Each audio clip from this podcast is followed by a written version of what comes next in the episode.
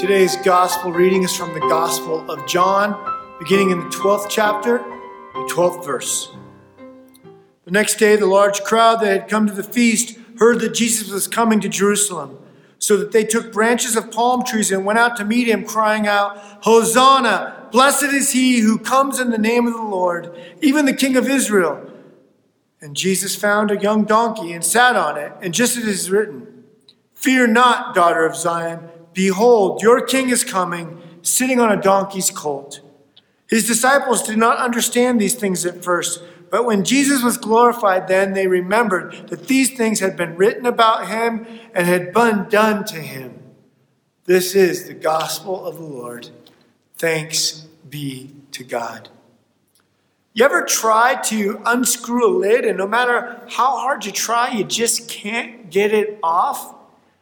Only to discover that, ah, frustratingly, you'd been tightening it instead of loosening it. You'd been making it worse and not better. In so many ways, dear friends, many of us are trying to get our lives unstuck, but what we're doing instead is just getting more and more stuck by our efforts. Well, Jesus, with his triumphant entry into Jerusalem, as we heard today, proclaims his kingship. He proclaims his kingship just, just exactly and precisely as the prophets foretold, but not, not in the way, not in the way that many expected. Certainly not in the way that many who were waving those palm branches that day expected, not even in the way that his disciples understood. Friends, he loosens the bonds of sin and death in our lives in ways that we need, but not always in the ways that we expect. For he comes as a king to get us unstuck from our sin. He comes humbly. He comes meekly, but he comes, make no mistake about it, as our king. So often we want to pick the Jesus that fits our liking. We're kind of like, you know, Ricky Bobby and Talladega Nights.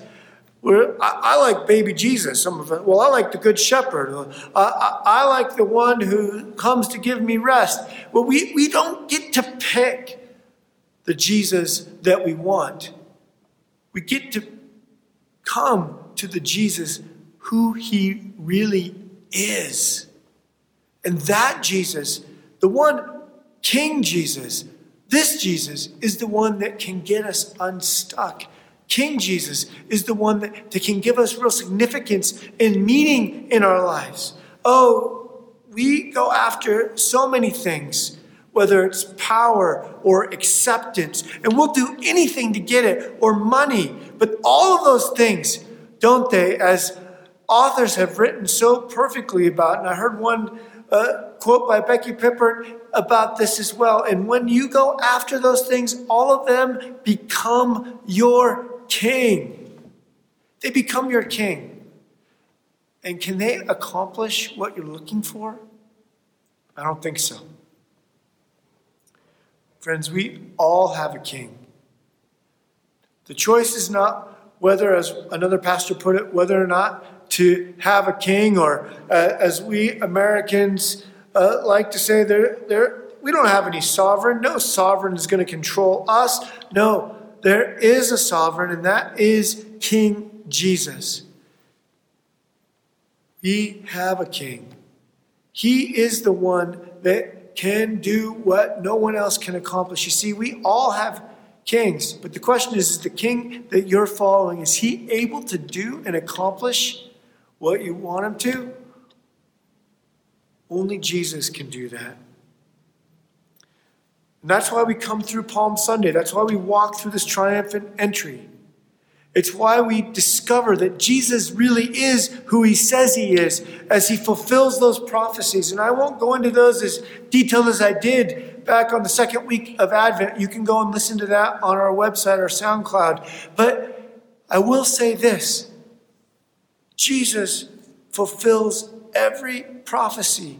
And this Holy Week is so important. I like how one pastor pointed out that each gospel records the Palm Sunday narrative, each gospel takes time to unpack the importance of this Holy Week. In Matthew, it starts in chapter 21 of 28. In Mark, chapter 11 of 16 chapters. In Luke, chapter 19 of 24. And now here in the Gospel of John, in chapter 12 of 21 chapters. John takes time to unpack this Holy Week for us because it is transformational. He comes riding on a donkey of peace, to be sure. Not, not a war horse to proclaim that he has defeated us, but a donkey of peace, that he comes bringing peace. And he enters in the gate reserved just as we talked about back in Advent, just for the Messiah.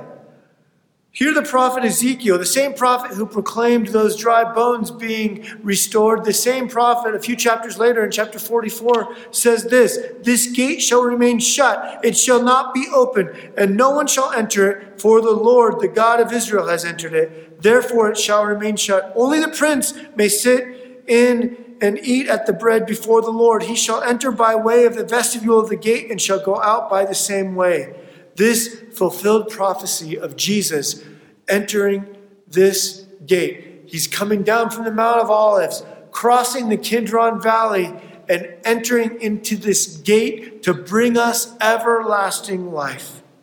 You know, the crowds wanted Jesus to bring in a new government, and he did, but not a government that they expected. He brought everlasting life. He had risen Lazarus from the dead. That's part of the reason why they were interested in him and he was there. But more than that, they were soon to discover that he came to do something even more extraordinary than they can imagine. He was going to bring the promise of resurrection into their life because all those who die with Christ rise again with him. And so when they proclaimed, Blessed is he who comes in the name of God, like Psalm 118, proclaims that messianic psalm, they had no idea the blessing that he would bring. The, the cry for save us, Hosanna, he indeed would do that. And he does that for you and for me. Jesus comes in peace, but like I said, make no mistake, he comes as king. And so we have to let go of all the things, all of our own attempts of trying to get ourselves unstuck, all of the ways of this world, sometimes really good things that we do, but can't be the king, can't accomplish what Jesus, the king, can do. And so the power we go after, the prestige we go after, the money we go after, the acceptance we go after, all those things will never fulfill will never give us significance in our lives the way that Jesus does. Jesus is the one true King. Jesus came and upends our lives. He came, you know, we, we, the servants, we so often in our sinfulness, we want to be served. Instead, Jesus upended that. He came as the king and served the servants. Ah, we need to let go and humbly release our sense of being in control and give it to Jesus. I invite you to let Jesus be the king of your life this week. Follow him this Holy Week where he leads, and you will discover, despite whatever difficulty and hardship and stress that you, I know, are under, he will be your Prince of Peace. Your Prince of Peace. He came on that donkey to bring us everlasting peace. I want to tell you a story about an unusual man who loved to walk around wherever he went with inflated helium balloons. He'd gripped that string of balloons, that bouquet of balloons, and kept it with him wherever he went. His friends kind of got used to it. Even folks he worked with in the office that, well, it kind of brightened up the office and they got used to that too. And he just enjoyed being the guy with a handful of balloons. And I'll tell you, he never let go of them. Not even when he slept, he would tie them to his wrist and sleep with them floating above his head. Unusual, I know. He went to the fair one day with this bouquet of balloons, and there he kind of fit in. He walked around, and now some thought he was a vendor and tried to buy one of his balloons, but no, no, no, these are mine. And then he went to a raffle and he tried his hand at a raffle, and wouldn't you know it, he won the grand prize. The grand prize, a luxurious cruise. Now, you and I, on these pandemic days, as what we hear about cruises in the news, we wouldn't, you couldn't pay us enough to go on a cruise. But these are different days, so stick with me here. And as he went on the cruise, of course, he had his grip and his bouquet of balloons with him. This huge bouquet uh, floated above him wherever he went. And it was not too easy, I will tell you, to get on that ship with those balloons and those narrow passageways, especially when he wanted to go to his room. In the hallway there, just too narrow for this big group of balloons, too hard to he would have to like separate them one, and he was unwilling to let go of any one of those balloons to even get into his luxury room. And so, you know what he did instead? He went and slept on the deck on a deck chair. He thought, well, it's still pretty beautiful, and the stars are great, and so he settled for that. And when it was time for his meals, he couldn't get that bouquet of balloons into the dining hall. And so he went to the upper deck where they served cheese and crackers and had snacks, and he got his fill there. Not the luxurious meals that he was hoping for, but at least he was being full and he was on the cruise.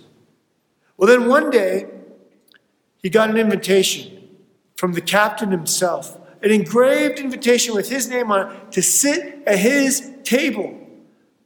But he knows this would mean he would have to release the grip on his hand of those balloons. He's not sure he would do it.